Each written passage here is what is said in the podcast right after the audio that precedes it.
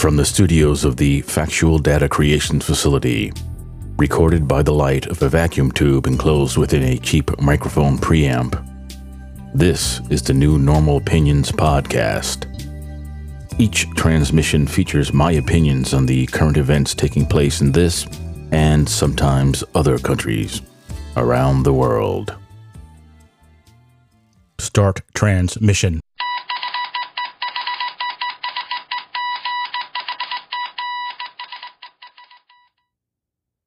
It's a short episode because of current events and some updates.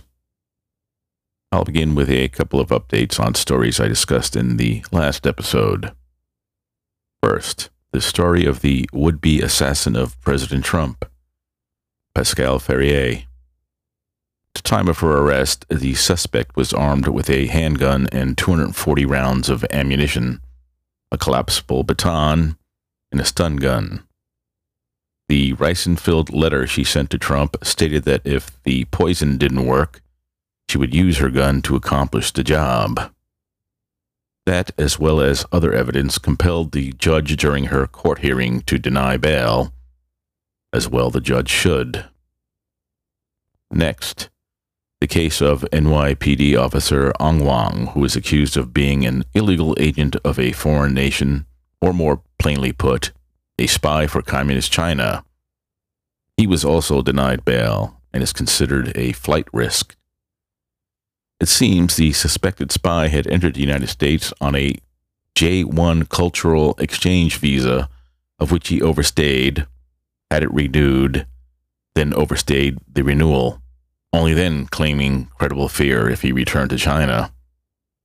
His father is a retired People's Liberation Army member, and his mother is a retired Chinese Communist Party official, not just a member.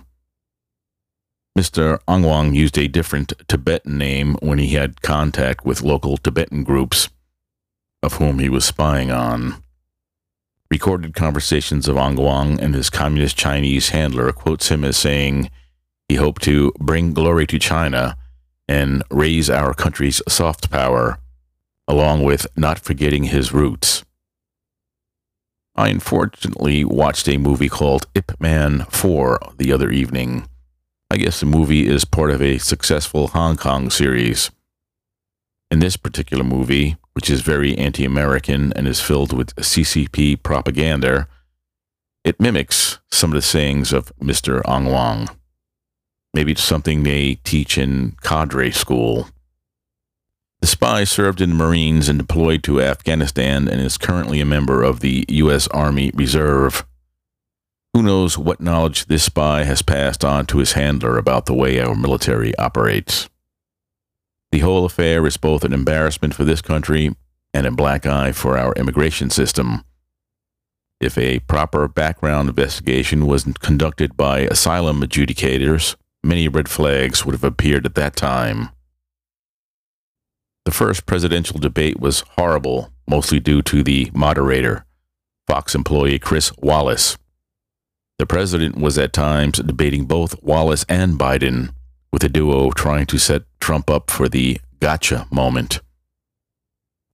The mainstream media seems to have gotten that moment with the president supposedly failing to condemn the white supremacist slash right wing boogeyman, though he has many times in the past. Just like the so called Russian collusion, Ukraine quid pro quo, and Taxgate, this is false. I guess they are going to attack him by saying he is racist now. That seems to be the narrative. With the president and his wife testing positive for the coronavirus, with him requiring hospitalization, they'll start ramping up about the supposed mishandling of the pandemic even more than they have. Folks, we no longer have trustworthy journalism in this country. Social media has responded with many people wishing the president a quick recovery, while some opponents, and mostly actors, wishing him death. The latter are real class acts. The Proud Boy organization was brought up in the debate, who the MSM labels as a far right white supremacist group, though their leader is black and many members are, quote, people of color. The group was founded as a joke by one Gavin McInnes.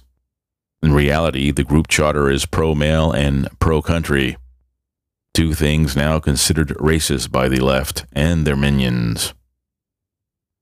The next story is about the growing conflict between Armenia and Azerbaijan over a mostly ethnic Armenian populated enclave, Nagorno Karabakh, which is located within the borders of Azerbaijan. The two countries fought a war in the late 80s through 1994 over the enclave, which the Armenian side won. Why should we care about a war between two nations over a small area of land in a much ignored area of the world? Because this can turn into a much broader conflict, maybe even a world war.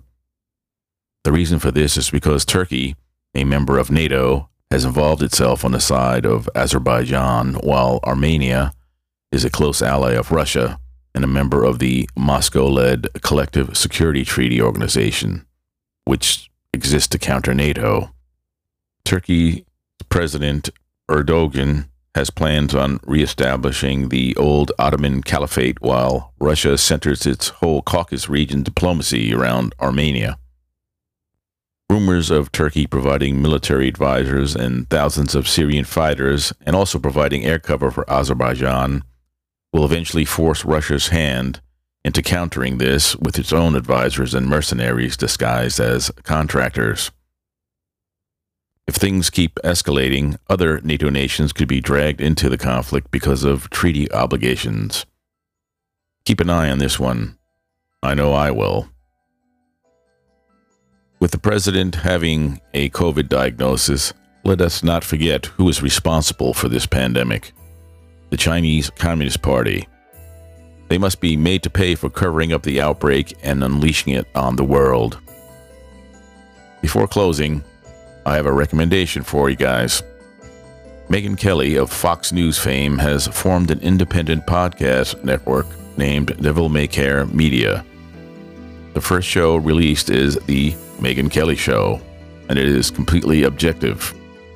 It can be this way because no mainstream media corporations have a fiscal investment in this network. I've listened to the first three episodes, and I think you will enjoy this podcast. Like me and a lot of other people, she is frustrated with the current state of journalism. I can't wait to see what the other shows on this network will be. Well, that'll wrap up this short episode. If you wish to contact me, you can at nnopodcast at gmail.com. I'll look forward to hearing from you. So for now, be safe, be aware, and I'll be talking to you soon.